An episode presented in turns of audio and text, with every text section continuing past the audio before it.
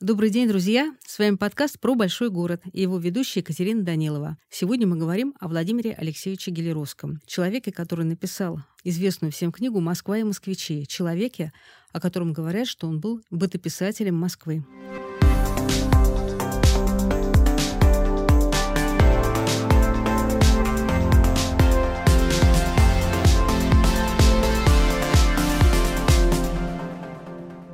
Журналист и писатель, богатырь. Он подрабатывал даже бурлаком и крючником в порту. Переводчик, военный, пожарный, табунщик, цирковой наездник и театральный актер, один из учредителей Русского гимнастического общества и легендарной Москве обжора. А с выходом фильма Карена Шахназарова «Хитровка» еще и киногерой. Этой жизни и талантов хватило бы на целую толпу людей. Но Гелеровский каждому своему дарованию нашел применение. А главной его любовью была Москва. О ней он писал, Ей он посвятил свои очерки. Собственно, эти очерки составили книгу «Москва и москвичи». О Гелеровском мы говорим с Сергеем Рахманиновым. Он известный в столице экскурсовод, автор маршрутов Гелеровского и участник проекта «Гуляем по Москве».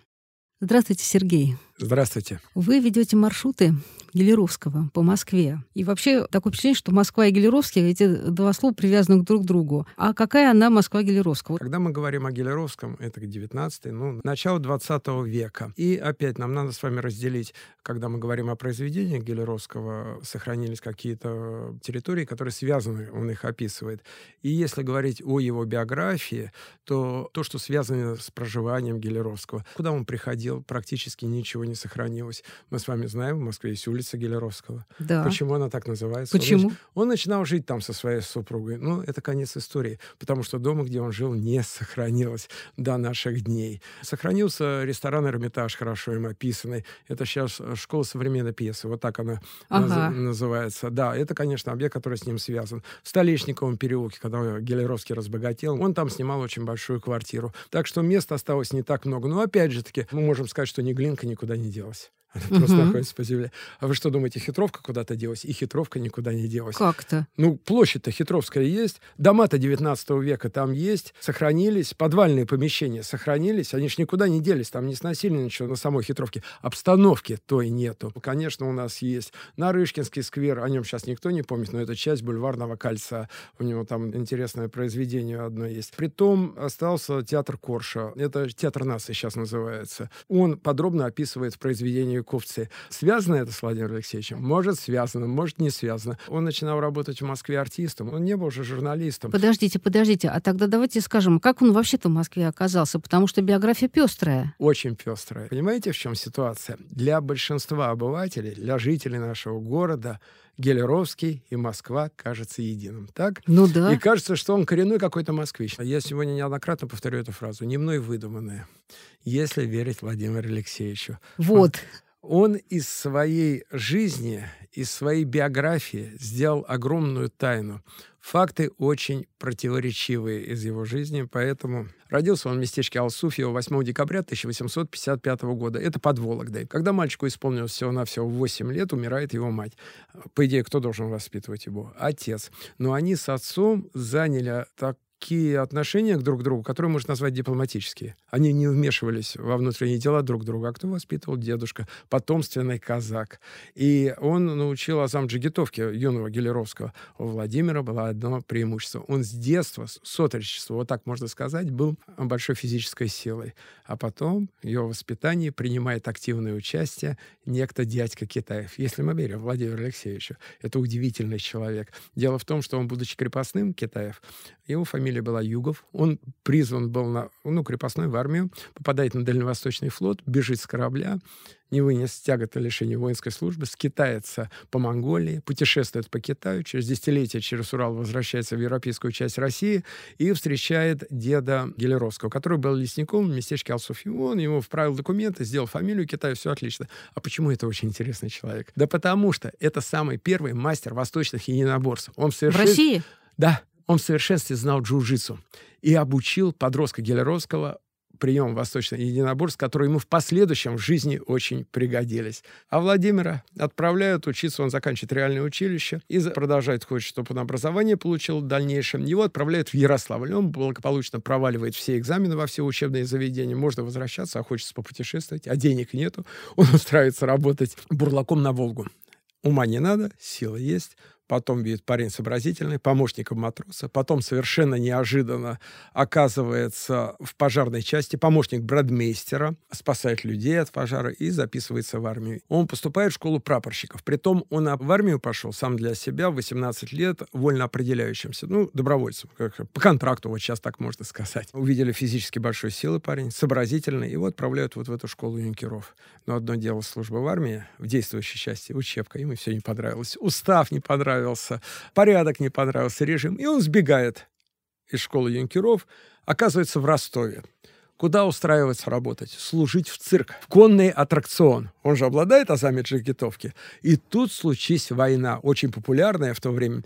Война по освобождению Болгарии от турецкого ига. 1877 год. Начинает служить в пехотном полку не понравилось ему там. Скучно, неинтересно. Воинское начальство на него обращает внимание. А что? Прекрасно ездит верхом, физически сильный молодой человек, учился в офицерской школе, да еще обладает приемами рукопашного боя в охотничью команду, оказался в нужном месте в нужное время, война заканчивается, он продолжает служить на Кавказе и, наконец, оставив службу, прибывает в 1881 году в Москве. Знаете, сколько ему лет было? 26. А скитания его начинаются в 16. Все, что я рассказал, прошло всего на всего 10 лет. И он в Москве устраивается в первый частный театр, один из первых, частных театров Российской империи. Театр Анны Бенко, который находился в Большом Гнездяковском переулке. Большой Гнездяковский переулок — это Тверской бульвар. Там был установлен памятник Пушкина в 1880 году, и театр находился напротив. Театр в народе называли Пушкинским театром. Вот так он начинает служить артистом. Потом театр Анны Бенко разорился, а вот Владимира Гелеровского, Владимира Алексеевича, попросили из театра гораздо раньше. И это было два события. Одно из них пьяный офицер врывается в театр, размахивает боевым револьвером. Все испугались, все разбежались. И вдруг перед этим офицером майором появляется бравый усатый подполковник, говорит, встань смирно, пошел вон отсюда. Тот по инерции выходит, перед ним подполковник, а когда он уходит, подполковник отклеивает усы, и все узнают Владимира Гелеровского. Пока все растерялись, он успел сбегать в гримерку, одеть бутафорскую форму, пробегая мимо зеркала, видит, что он молото, погон подполковника, и он приклеивает себе усы. А этот человек, который пьяный ворвался, он оказался личным адъютантом генерал-губернатора города Москвы. И он поднял скандал. Какой-то артист его выгоняет, приказывает ему, ну, все-таки он пьяный, с револьвером, последствий не было театре раньше музицировали, а театр, ну, перед началом спектакля, а театр-то частный. И надо на всем экономить. Зачем профессиональных артистов приглашать? Театралок или театрал, любители театра приглашали, музицировали за контрамарки. И Мария Мурзина такая была, молодая девушка, музицирует, все заканчивается, начинается спектакль, история темная. То ли подошел купец, ее приобнял, то ли сказал что-то, может, и того другого не было. Может, Владимиру Алексеевичу просто показалось. Он подлетает, прием джиу-джитсу, он вылетает, этот купец кубарем из э, частного театра. Согласитесь, ни в какие рамки уже не лезет. Выкидывать потенциальных клиентов из театра. Вот. Владимир Алексеевич говорит, надо оставлять службу, мы вас больше держать не будем. Ну, невозможно, у вас такой взрывной характер. Он оставляет службу, но он знакомится с Марией Мурзиной. Молодые люди, дружба, любовь. И в конечном итоге в 1885 году они бракосочетаются считается. У них на свет появляется сын Алексей. Именно в те годы они живут на улице, которая Мещанская, которую мы знаем сейчас как улицу Гелеровского. Но мальчик умирает во младенчестве. Вскоре появляется еще одна дочка, Надежда. И Надежда Гелеровская, она прожила довольно долгую жизнь, до 60-х годов, уже 20-го столетия. Она получила прекрасное образование, только семьи у нее никогда не было. Детей у нее не было. Поэтому прямых потомков у Гелеровского не осталось. Но самое главное, вот то, что я вам рассказал. Дело в том, что после того, как он оставил театр, надо зарабатывать как-то было на семью. Все-таки молодая семья. Ну, мы-то знаем, что Гелеровский начинал как такой очень резкий социальный журналист. И он оказывался первым в самых таких неожиданных и самых э, скандальных местах. Вот во время событий на Ходынском поле, во время пожара на фабрике Морозова. Он был первым. Почему вообще его потянуло в журналистику? Это соответствовало его темпераменту. Он набрел на эту вот жилу, которая ему казалась такой потенциально интересной. Может, у него было вообще такое увлечение, как бы такой вот чернушной информации, как мы сейчас выражаемся, да? Как это получилось? Дело в том, что когда он был артистом, он уже активно сотрудничал с журналом «Будильник», и стали выходить его небольшие... А давайте скажем, что в «Будильнике» Чехов ведь работал. Да, да, но угу. он пока с ним еще не контактировал, потому что Чехов это был уже Чехов. Гелеровского мы никогда не должны называть писателем. Художественных произведений же у него практически не было. Все это подразумевалось как документальные очерки. Все-таки в первую очередь он репортер. Надо кормить молодую семью, нужны деньги, а за свои военные заметки, военные очерки вот о русско-турецкой войне он уже получает очень неплохие гонорары. И в тот момент в нем борются два начала. Как он говорил, я в душе артист, а гонорары получаю литературные. И когда он оставляет театр, именно тогда он становится литературным мастером, ремесленником, вот так можно сказать. Именно Ангелеровский я считаю, один из первых журналистов, который начинает описывать Москву, которые не привыкли совершенно обыватели Российской империи. Это не Москва православная, это не Москва древняя столица Руси, это не Москва златоглавая он описывает людей низкого сословия. Ведь это же то самое время, когда Москва становится мегаполисом. В нее колоссальный приток людей в Москву. Москва резко растет, меняется социальная жизнь этого города. И, собственно, вот мне кажется, что Гелеровский совпал с этими сильными изменениями самого мегаполиса. Москва купеческая, после отмены крепостного права превращается в промышленную империю. Москва — промышленный город, огромный приток людей, и многие из этих людей не находят работу. Вот так появляется вот это самое социальное дно. Именно его описывает Гелеровский. Но вы вдумайтесь о том, что он не просто так этих людей описывал. А почему? Почему именно они вызвали Смотри, у него такой интерес? Его юность — это бурлаки. Его юность — это помощник Брадмейстера. Я вам расскажу эту поразительную историю. Я когда повез тур в Ярославль, я узнал следующее. Там была улица Красных Фонарей. И там начинается пожар. И уже тогда люди относились к женщинам низкой социальной ответственности, ну, не очень хорошо, мягко сказано. Поэтому пожарные не очень спешили тушить пожар на этой улице. Так Владимир Алексеевич, Владимир Гелеровский, первый врывается в этот дом, спасает хозяйку дома и так далее. Ну, надо понимать, что он уже с дном был там знаком. Он же с бурлаками, как я сказал, работал. Он начинал солдатом. А кто такие солдаты? Это потом он становится лихим таким воякой в охотничьей команде на Кавказе. Эти люди ему очень хорошо знакомы. Они ему по темпераменту близки, они ему интересны как люди. У этих людей романтический ореол, как у героев Горького. Они совпали, потому что ему интересна была эта жизнь. Эта жизнь московская, она никем не описывалась. И это же не только я вам говорю о том, что дно он описывал, да, какое-то обязательно нищих, бродяг и так далее. Он, к примеру, описывает работу московских торговых бань. Бани в Москве популярные, а как там все внутри устроено, никто не знает. И также вы должны понимать о том, что законы экономики во все времена одинаковые. Он с Николаем Ивановичем Пастуховым активно сотрудничает. Тот издает «Московский листок», и выходит, надо печатать то, что люди читают. Они же, вот эти произведения Гелеровского, они интересны не только ему, его очерки, они интересны публике. Кстати, Пастухов, издавая «Московский листок», первый придумывает газету, которой мы сейчас присвоили статус желтой прессы. Очень многие люди, читая о Москве, думают, что они видят именно ту Москву, которая она существовала. А это не документ? Это не документ ни в коем случае. Очень много было додумано, я как-то вот помягче скажу. А как московские власти относились вот к этим текстам Гелеровского? Видели ли они в нем разоблачителя или очернителя? Пытались не пускать его? Могли я... бы сказать, нет, что нет, не пускать Гелеровского нет, на пожар? Нет, нет, это физически сделать было невозможно. У него везде появлялись свои знакомые, трактирщики, кустари. Он находил как-то общий язык. Деньги, опять же таки, никто не отменял. У него было большое количество информаторов. Как его можно не пустить, если никто не знал, в какой момент он где окажется?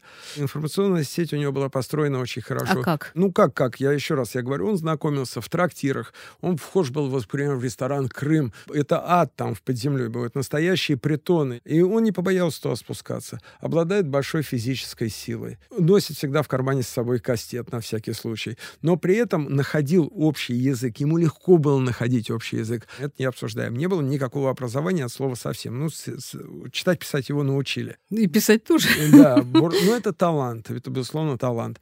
Он бурлак, он солдат, он артист. Это он ур... боец. Он боец, да. И он находил общий язык. Есть такие люди, которые прекрасно находят общий язык с другими людьми. И не пустить его было невозможно. Иногда его заметки действительно действовали как разоблачающие. Это вот «Тайна Неглинки», пришлось им после этого коллектор очищать. Одну книгу у него сожгли целиком, готовую. Вы знаете, это поразительная история. Книга называется «Трущобные люди».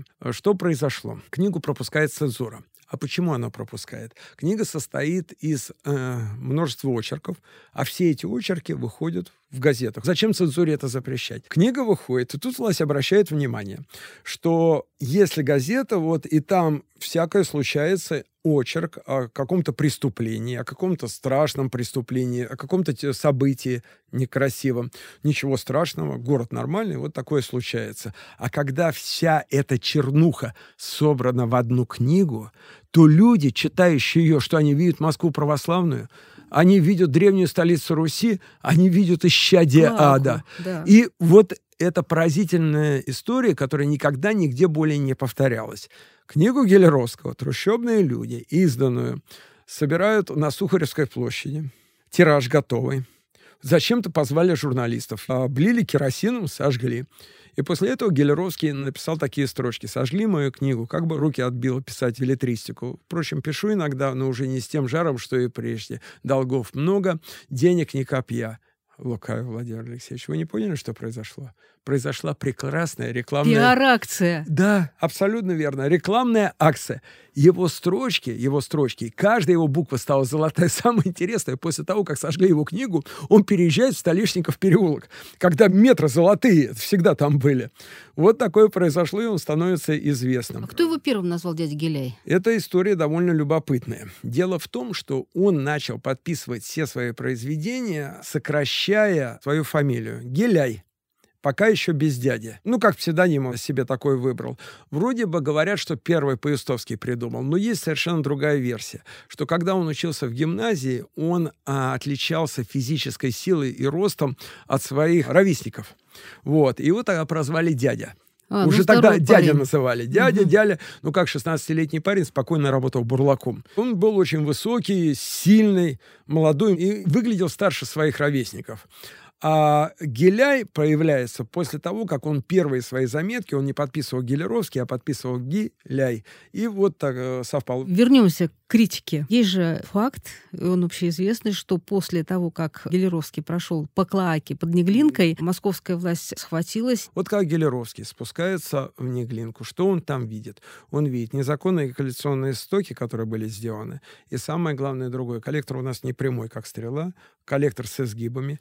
И он описывает это следующим образом. На поворотах мусор, полуразложившиеся трупы животных, и какие-то деревья, палки. И все бы это ничего, но во время весеннего и осеннего паводка вода задерживается и начинает подниматься кверху. То бишь коллектор не справляется, потому что он забит весь мусором. Но действительно, Владимир Алексеевич пишет потом э, в своей книге, воспоминания такие, «Моя заметка наделала очень много шума, и власть московская вынуждена была чистить и перестраивать коллектор Неглинки, и паводки закончились». То есть мы ему сейчас вот даже сегодня можем сказать спасибо, да?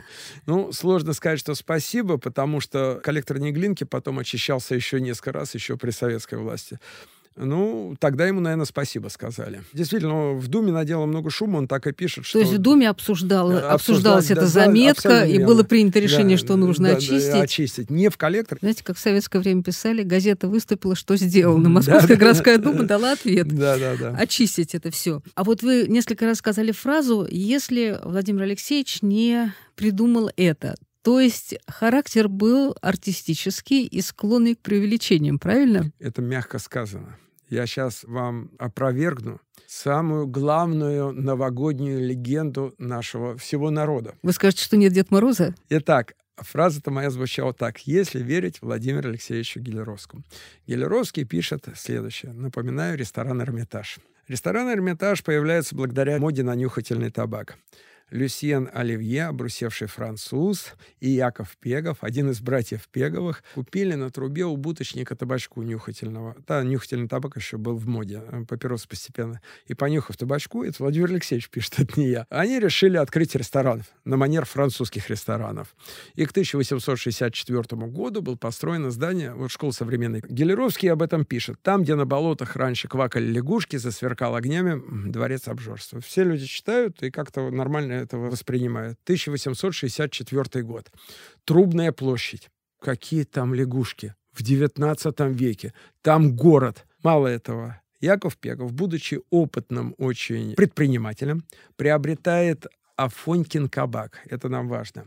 Э, Афоньки кабак находился точно, где сейчас находится школа современной пьесы, где ресторан «Эрмитаж». Рядом Афонькин магазин, Афонькина лавка, то бишь, постоялый двор и Афонькина баня.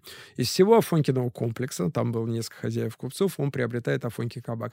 Ресторан строится на прикормленном месте. Гелеровский пишет об этом ресторане, все замечательно. То есть он пиарит этот ресторан? Ну, нравилось ему там, а потому что покушать он любил, мягко сказано. И он пишет о удивительном поваре, шеф-поваре, Люсьене Оливье, который придумал уникальный салат. И этот салат никто не мог повторить даже после смерти Оливье. Дальше он пишет, он добавляет э, уже при советской власти небольшим абзацем таким, что в ресторане «Эрмитаж» теперь у нас дом колхозника, это после революции, и там большая очень столовая на 200 человек. И там мой любимый ученик Люсьена Оливье с редкой русской фамилией Иванов, который знал секрет производства оливье и упрощает и делает салат столичный. А в 2000-х годах была обнаружена могила Люсьена Оливье и поставили памятник на Виденском кладбище. А кто ее в Москве да. эту историю не знает? А на самом деле? А на самом деле. Михаил Генделев, начинает писатель, начинает историческое расследование. И первый какой вопрос он задает? Что это значит не знать секрет салата? Размазал по тарелке, да посмотри, еще состоит. Говорит, а секретный соус? Говорит, не надо нам рассказывать про майонез, который был придуман в 18 веке французскими офицерами в боевых, когда походы были, чтобы скрасить свою пищу. Вот они придумали этот майонез. Мясной салат с екатеринских времен известен. Так что, и, говорит, он задается очень простым вопросом. Это кто такой Люсьен Оливье? Это совладелец ресторана, я об этом говорил. На паях его открывали. И это администратор, который организовывал этот ресторан. Это шеф-повар. И как он так готовил салат, что об этом никто не знал. Ну, как это любимый ученик Иванов знал, и потом салат столичный сделал. Ну, спорить об этом можно сколько угодно. Михаил Генделев начинает расследование. Документы 19 века, они в архивах лежат. Он просматривает все документы ресторана «Эрмитаж», и не видит там никакого Люсьена Оливье. Яков Пегов есть, а Люсьена Оливье нигде в документах не упоминается. То что ж такое? Начинает расследовать дальше. Я говорил об Афонькином кабаке, который был куплен, но там же был Афонькин постоялый двор. И он начинает изучать какие-то документы вот оставшегося комплекса вот этого Афонькиного. И там черным по белому написано «Управляющий Николай Оливье». Так, Генрих делает совершенно спокойный вывод, что все это придумано от начала до конца Владимиром Алексеевичем Гелеровским. Не было никакого Люсьена Оливье. Был Николай Оливье, просто он приукрасил эту фамилию и придумал всю эту историю с салатом. Но у сторонников-то официальной версии есть свой козырь э, в рукаве.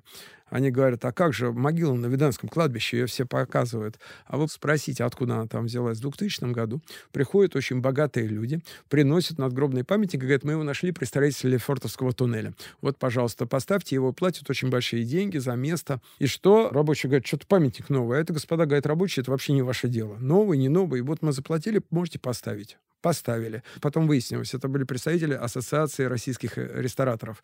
Они изготовили и поставили памятник литературному герою Люсьену Оливье, выдуманному от начала до конца вместе со своим салатом Владимиром Алексеевичем Гелеровским. Это очень красивая легенда давайте мы от нее не будем отказываться. Мы сейчас скажем, что салат оливье не существует. Потом мы скажем, что как Новый год-то без салата оливье? Ну, никак. И Нового года не существует. Не, не, не будет Нового года. А и Дед Мороз придуманный. Сказки для взрослых тоже нужны. Пускай не остаются. Фантазером было. Слушайте, а почему его имя так вот плотно связано с хитровкой? Что его туда так тянуло? Бульварные очерки документальные пользовались очень большим спросом. А он не боялся? Человек огромной физической силы. В подвалах хитровки он без кастета не спускался. Это вот знаменитая его драка, когда пьеса Горького на дне ставился Станиславским. Немировичем Данченко. Они его попросили организовать, они на дне Горького ставят, им же они должны спуститься в эти подвалы и посмотреть, как это все происходит. Место страшное было. Он договаривается с нужными людьми, Гелеровский. Ему гарантируют полную безопасность. Входят, они взяли с собой художника Симонова, а он делает зарисовки, станиславские обитатели трущоб опрашивает, то Владимир Алексеевич не обманешь. Он встал около двери, чтобы контролировать всю обстановку. Подходит к нему шапочный его знакомый и берет табачку понюхать и на ухо говорит, брать будут четвером, брать будет в темноте. И уходит. Через какое-то время один из обитателей притона подходит и Симонова спрашивает, что ты нарисовал? Я ничего не вижу берет листок, потом говорит, сейчас я лампу сниму, чтобы посветить. Снял. Mm-hmm. Мгновение ока перед ним оказывается Владимир Алексеевич, проводит прием джиу-джитсу, и тот отлетает в угол с выбитым плечом. На него нападает второй бандит, получает смертельный удар в голову кастетом.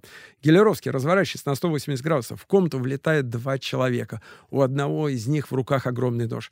Владимир Алексеевич наступает на них, перекидывает из руки в руку окровавленный кастет и покрывает их таким трехэтажным матом, что они убежали. То есть мы могли остаться без нашего Московского художественного театра? Могли.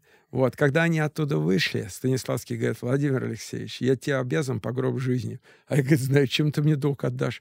Ты мне дай роль в спектакле. Я в душе артист, я случайно стал журналистом. Он говорит, нет, спектакль Почему? не дам. Почему? Ар- артисты абсолютно никудышные, а журналисты хорошие. Ну, Станиславский не хотел видеть Гелеровского, но артист действительно был неважный. А вот мы сейчас говорили про Клоаку. А правда, что Гелеровский там заболел как-то и очень долго после этого приходил в себя? Смотрите, он спускался два раза. Он уже при советской власти, я немножко отвлекусь, Владимир Алексеевич на ура приветствовал советскую власть. Ему все в новой стране абсолютно нравилось. Его вызывали на собрание. Он был очень популярен. И его книга «Трущобные люди» добавляется абзацами.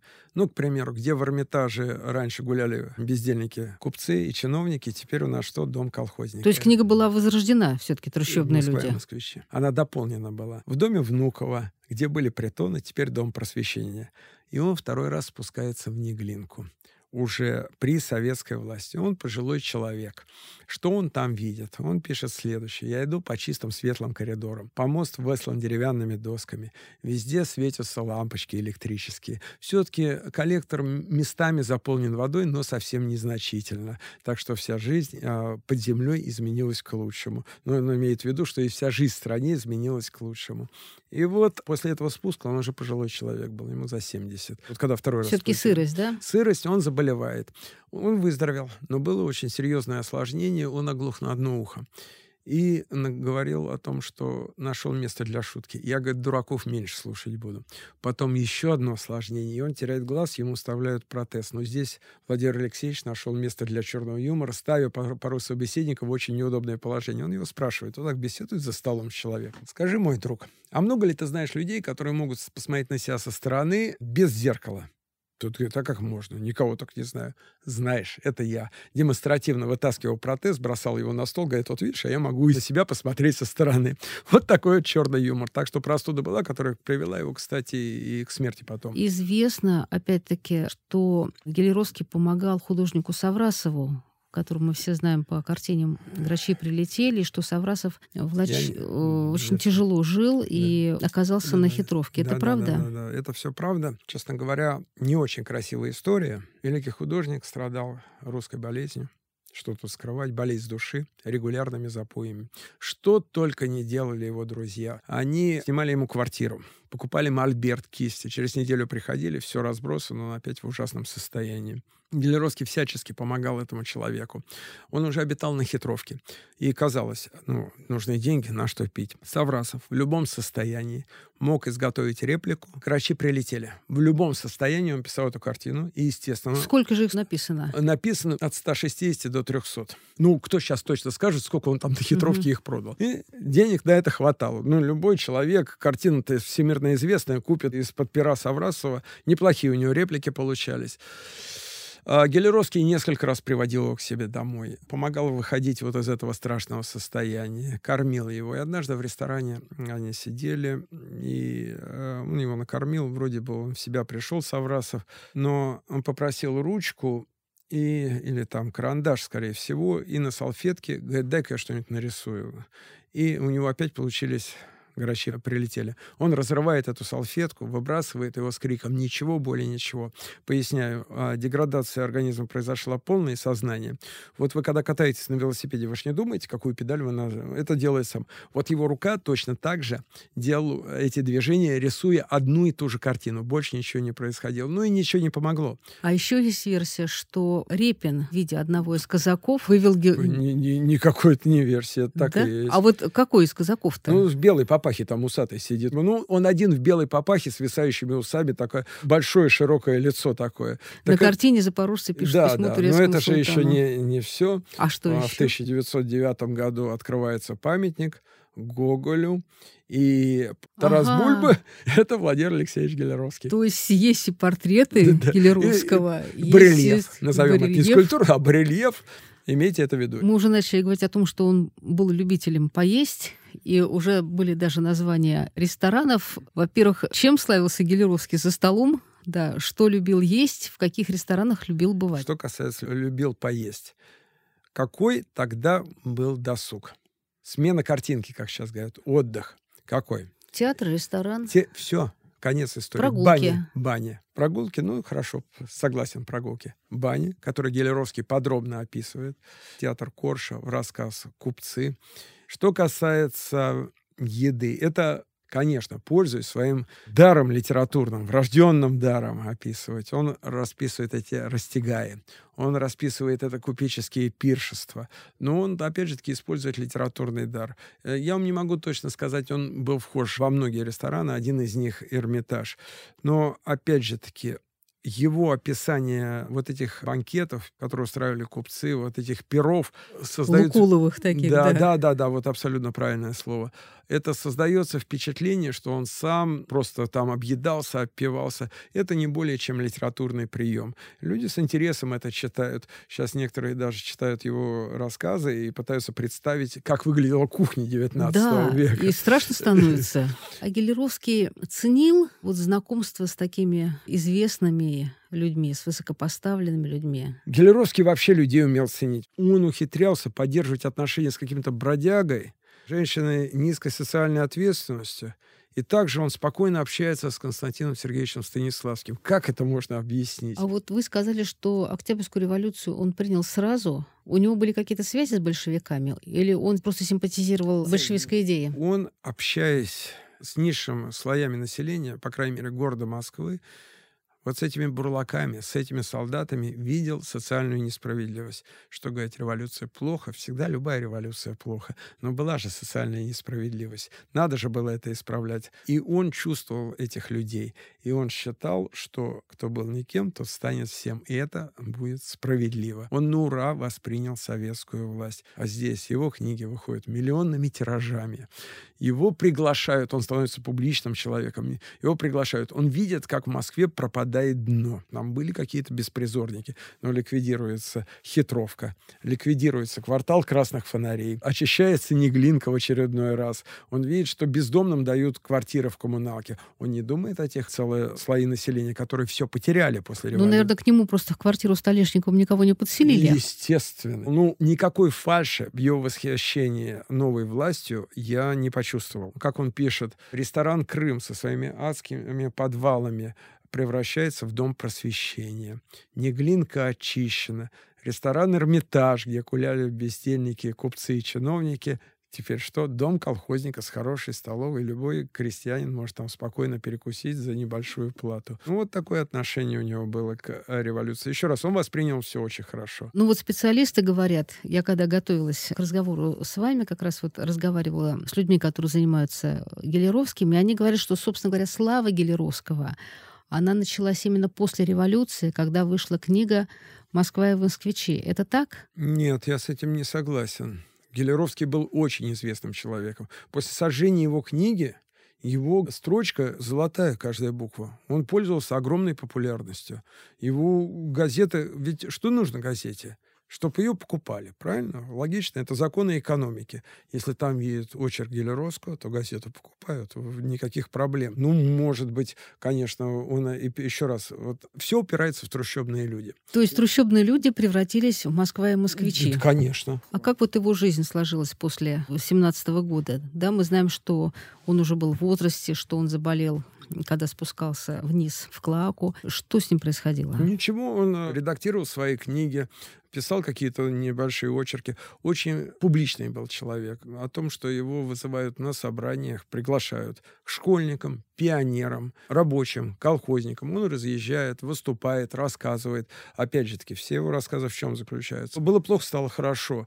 Это человек оказался в нужное время, в нужном месте, вот так скажем. Он, ну, ура, приветствовал советскую власть. Вот никто меня в этом не переубедит никогда. Друзья, с вами был подкаст про большой город. Слушайте наш подкаст на всех ресурсах, на которых вы слушаете свои любимые подкасты. Всего доброго.